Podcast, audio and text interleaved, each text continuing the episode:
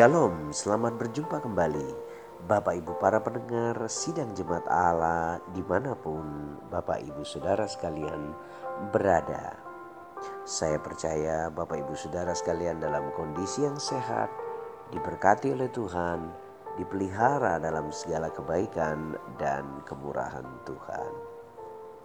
Kita akan segera mendengarkan renungan firman Tuhan dengan judul Berjaga-jagalah Teks kita terambil dalam Markus pasal 13 ayat yang ke-33 sampai dengan ayat yang ke-37. Di situ dikatakan, "Hati-hatilah dan berjaga-jagalah, sebab kamu tidak tahu bila manakah waktunya tiba."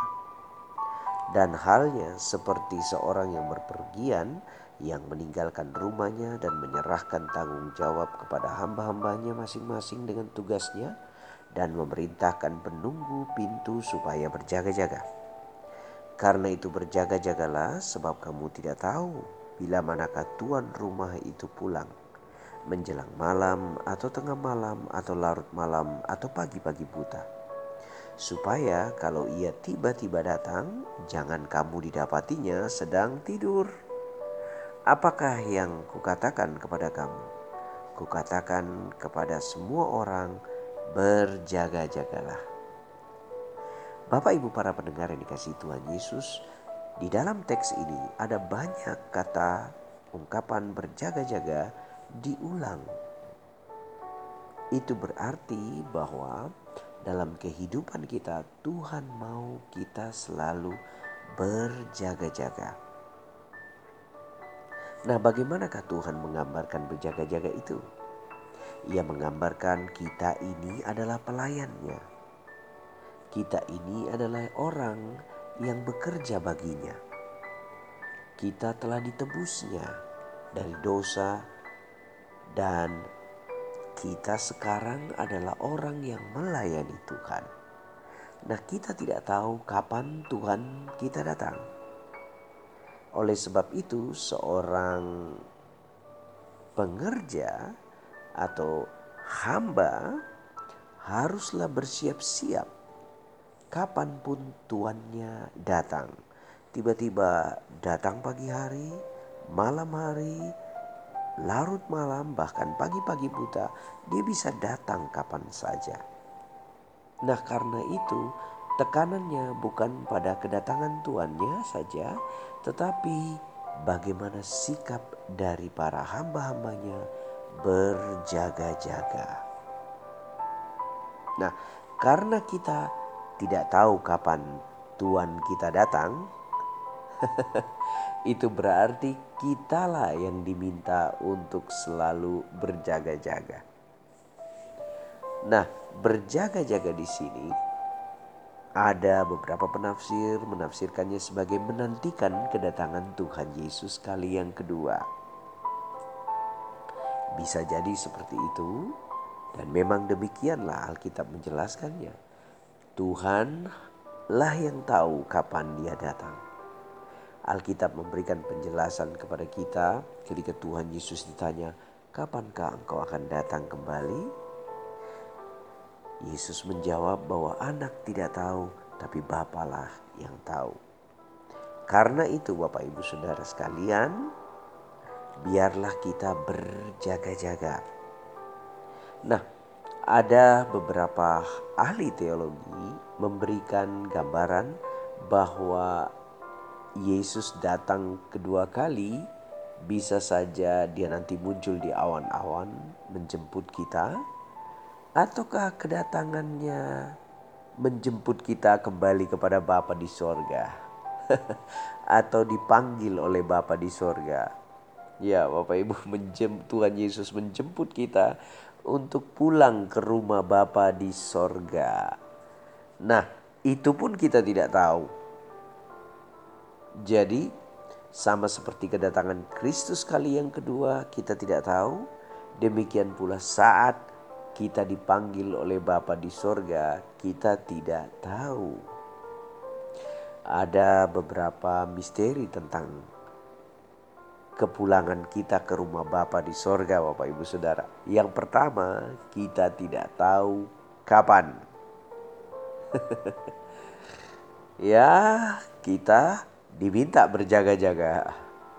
Yang kedua kita tidak tahu di mana. Ya Bapak Ibu Saudara sekalian. Ada orang yang lagi beribadah dipanggil Tuhan. Ada yang orang lagi nyetir dipanggil Tuhan. Ada orang lagi berdoa, dipanggil Tuhan. beberapa waktu yang lalu saya bertanya kepada beberapa orang, kira-kira uh, kepengen dipanggil di mana? Banyak yang bilang saya sih kepengen dipanggil uh, di tempat tidur aja pak. Oh begitu. Oh kepengen dipanggil di mana? Oh saya kepengen dipanggil pada saat saya memuji Tuhan pak. Wah rohani sekali ya. saya pikir kita. Uh, lalu kita tidak tahu kapan, itu yang pertama. Kita tidak tahu di mana, itu yang kedua. Dan yang ketiga, bagaimana caranya Tuhan memanggil kita. Itu macam-macam Bapak Ibu Saudara sekalian. Sebab itu Tuhan mau kita jaga-jaga. Jaga-jaga ini, aduh sudah waktunya. Bukan begitu Bapak Ibu Saudara. Berjaga-jaga di sini artinya bersiap. Berjaga-jaga di sini artinya memperbaiki diri Berjaga-jaga di sini artinya mendekatkan diri kepada Tuhan. Sebab Bapak Ibu Saudara sekalian, karena kita tidak tahu kapan, di mana dan bagaimana, Tuhan minta kita berjaga-jagalah. Supaya kalau ia tiba-tiba datang, kamu didapatinya supaya kalau ia tiba-tiba datang, jangan kamu didapatinya sedang tidur atau tidak siap. Nah, kalau semua orang ditanya, "Biye, siap berangkat?"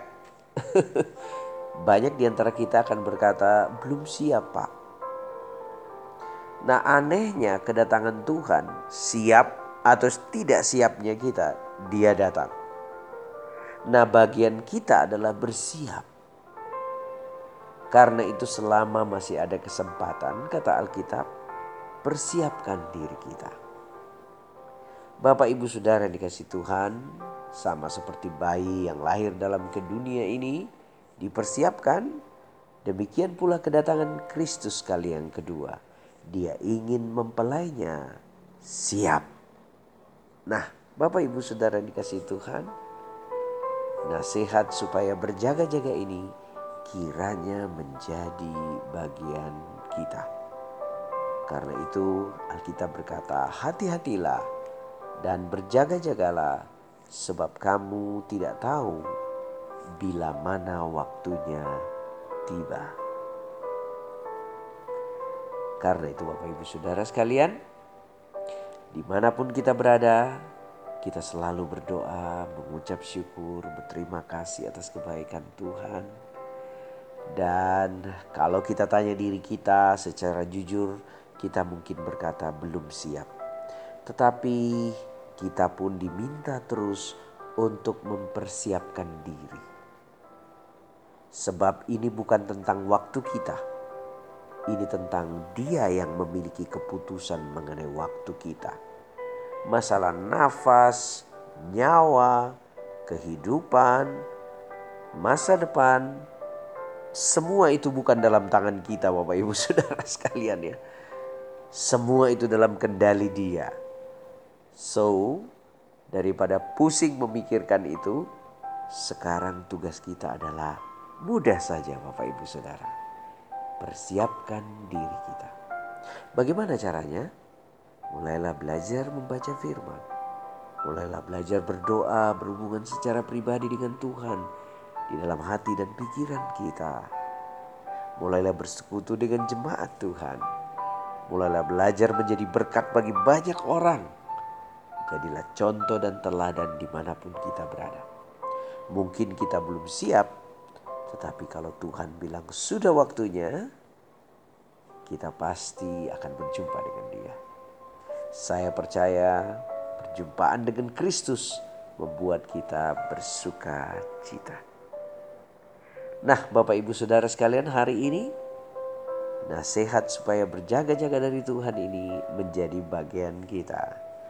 Tuhan Yesus memberkati kita sekalian, Bapak Ibu Saudara sekalian, diberkatilah kita dengan sehat, kuat, dan panjang umur. Turunlah damai sejahtera, sukacita, ketenangan, dan berkat berlimpah bagi kita.